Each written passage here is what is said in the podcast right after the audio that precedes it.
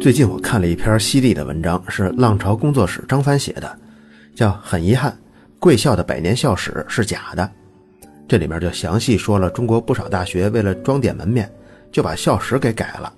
很多只有50多年历史的学校啊，都纷纷变成了百年校，而且还大张旗鼓地举行了百年校庆。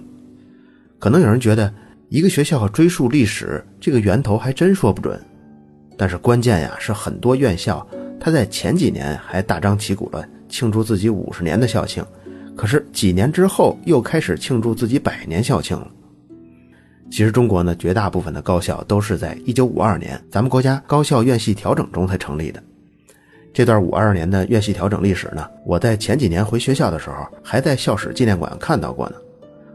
文史哲的咱们不清楚，但是咱们国家很多工科院校就是在那一年一起出现的。说的是呢，当年国家工业建设需要很多人才，需要加速人才的培养，国家大力发展出很多独立建制的工科院校。当时有4个非常出名，哪4个呢？就是南京工学院，就是现在的东南大学；华南工学院，就是现在华南理工；华中工学院，就是华中科技大学；还有大连工学院，就是现在的大连理工。那为什么他们要把建校时间往前改呢？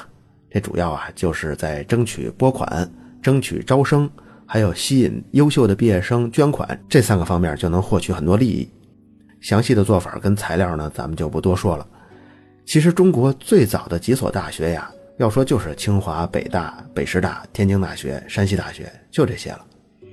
它不能说曾经有人在这里学习过，这里就算作是大学。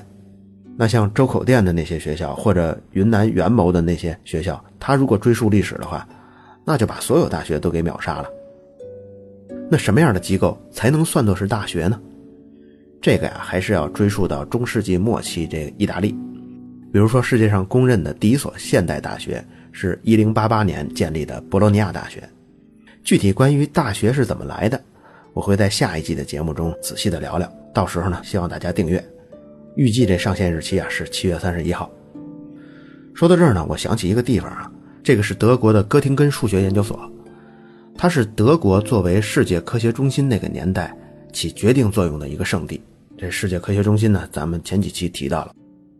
我还经常说的一个数学家呢，就是在1900年数学大会提出在下一个世纪我们要解决的23个重大的数学难题。这个人呢是希尔伯特。希尔伯特当年就在哥廷根数学研究所带领着这些学者做研究。这研究所的走廊里啊，挂满了玻璃相框，全都是曾经在所里工作过的有名的大数学家。但是知道研究所渊源的人就可能就问了，说这冯诺依曼不是也在这里待过吗？怎么没有他的相框啊？这所里的秘书呢答复就是，像冯诺依曼那样只在所里做过博士生的这些人是不能往墙上挂的，只有拥有过正式研究职位的人才可以。各位您听，那可是冯诺依曼呀，他是建立了量子力学的数学基础的人，他也是计算机之父啊，这是最出名的，这个说出去全世界都认。但是呢，那也不能破坏规矩，也不能利用这种机会给自己贴金。而且说到希尔伯特这数学研究所呢，又想起一个人，这个人是明可夫斯基。他当年跟希尔伯特是师兄弟，一起在当时的导师林德曼手下做研究生。他们2个呢，还有一个小师弟跟他们不是一年的，叫索莫菲。索莫菲是谁呢？这个海森堡您知道吧？海森堡就是在德国负责研发原子弹的，也是一个著名的物理学家。索莫菲呢，就是海森堡的导师。你看我说这么多呢，就是让您理解一下，体会一下啊。就是明可夫斯基这个人可是来头不小的。当年希尔伯特呢，就去了哥廷根，就开创他的数学帝国了。明可夫斯基呢，就在瑞士找了一份教职，就在苏黎世联邦工业大学教课。当年呢，他给师范专业的同学上这数学课。这些学生中啊，听课的就有一个人叫爱因斯坦。等到几年之后，爱因斯坦已经毕业了，已经发表了就是现在所称的狭义相对论这些论文啊，那个名声已经是震天响了。就有记者呢想找爱因斯坦的素材，于是呢就找到明可夫斯基了，就问他说，您当年不是教过他一段时间的数学课吗？而且据说哈，四维时空观也是他从您这儿得到的启蒙，就是您能不能详细的描述这当年是一个怎么样的学生呢？结果明可夫斯基回复非常干脆，说我对这个学生没有任何印象，而且之后呢也没后话了。爱因斯坦呢在后来的自传里头他也写到啊，也算承认了吧，他那几年在苏黎世联邦工业大学呀基本上没怎么上课。哎，您看这一下就对上茬了，这难怪人家明可夫斯基对他没有任何印象呢。这件事儿呢说来是挺普通的，但是您想要把这事儿放在中国，放在那些办校庆的人身上，那估计爱因斯坦当年是怎么在教室后排打瞌睡的，怎么向自己请教问题的，我估计这些故事的情节这些细节全能给你头头是道的给编出来。你看前几年不是还有一个名人说自己跟奥巴马在政治课上在那后排一起打瞌睡吗？后来还被人给发现这是编造的。校史的根源呢，我觉得来自于不自信。这种不自信啊是全方位的，从优秀的那些学校到那些刚刚成立的民办大学，他们都觉得历史悠久是一个最最值得夸耀的事情，而并不认为当前我们的教学水准，我们优秀的老师跟研究者比那悠久的历史更有竞争力。你看相比哥廷根的数学研究所啊，我想在他拒绝给冯诺依曼挂照片那一刻，这整个研究所里的人是有一个共识的，那就是我们这个研究所在欧洲获得的评价，甚至是在整个世界数学圈里的地位啊，它是早有公论的。这些公论这些定位呢，远不是一幅计算机之父的照片可以提升的。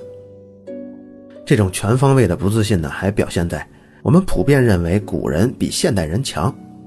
我觉得是因为当代的中国人一直没有占据世界文化的巅峰，所以到了彰显价值的时刻就马上捧出过去的历史出来。现在整个社会对国学的崇拜也是这样的。咱们得到里有一个栏目叫雄毅书院，如果您没有仔细看过这个介绍跟发刊词啊，就真的以为这是一个以宣扬国学为主的课程。您如果就按照这个思路真把它订阅了呢，那我估计您至少会被小小的颠覆一下，因为它其实每期都在梳理同时代中西方思想，而且把它们凑在一起比较讨论。在这个过程中，我们就多少可以更客观地看待国学思想中那些优跟劣，而不是现在充斥在主流媒体上的对国学的调调。还有呢，你比如像订阅了严伯钧的艺术课的这些同学啊，可能也会发现西方社会呢也不是一直是现在这种价值观，它也曾经出现过崇古跟上古，就会认为古人的音乐、古人的艺术、古人的绘画比我们要高大上多了。但是呢，这种情况它不会一直维持的，就也许遇到某一个契机，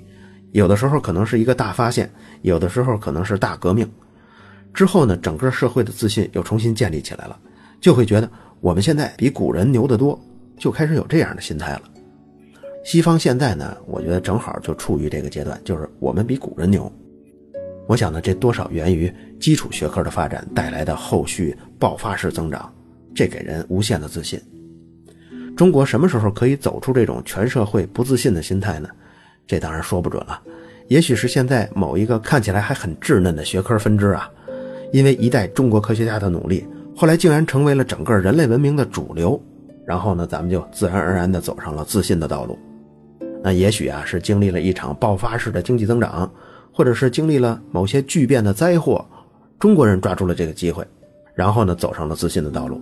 当然这些都是没法预知的，但无论是哪种方式，做好当前的事儿对今后总是有好处的，而且我认为这种方式总会比重古改历史走捷径更加省力。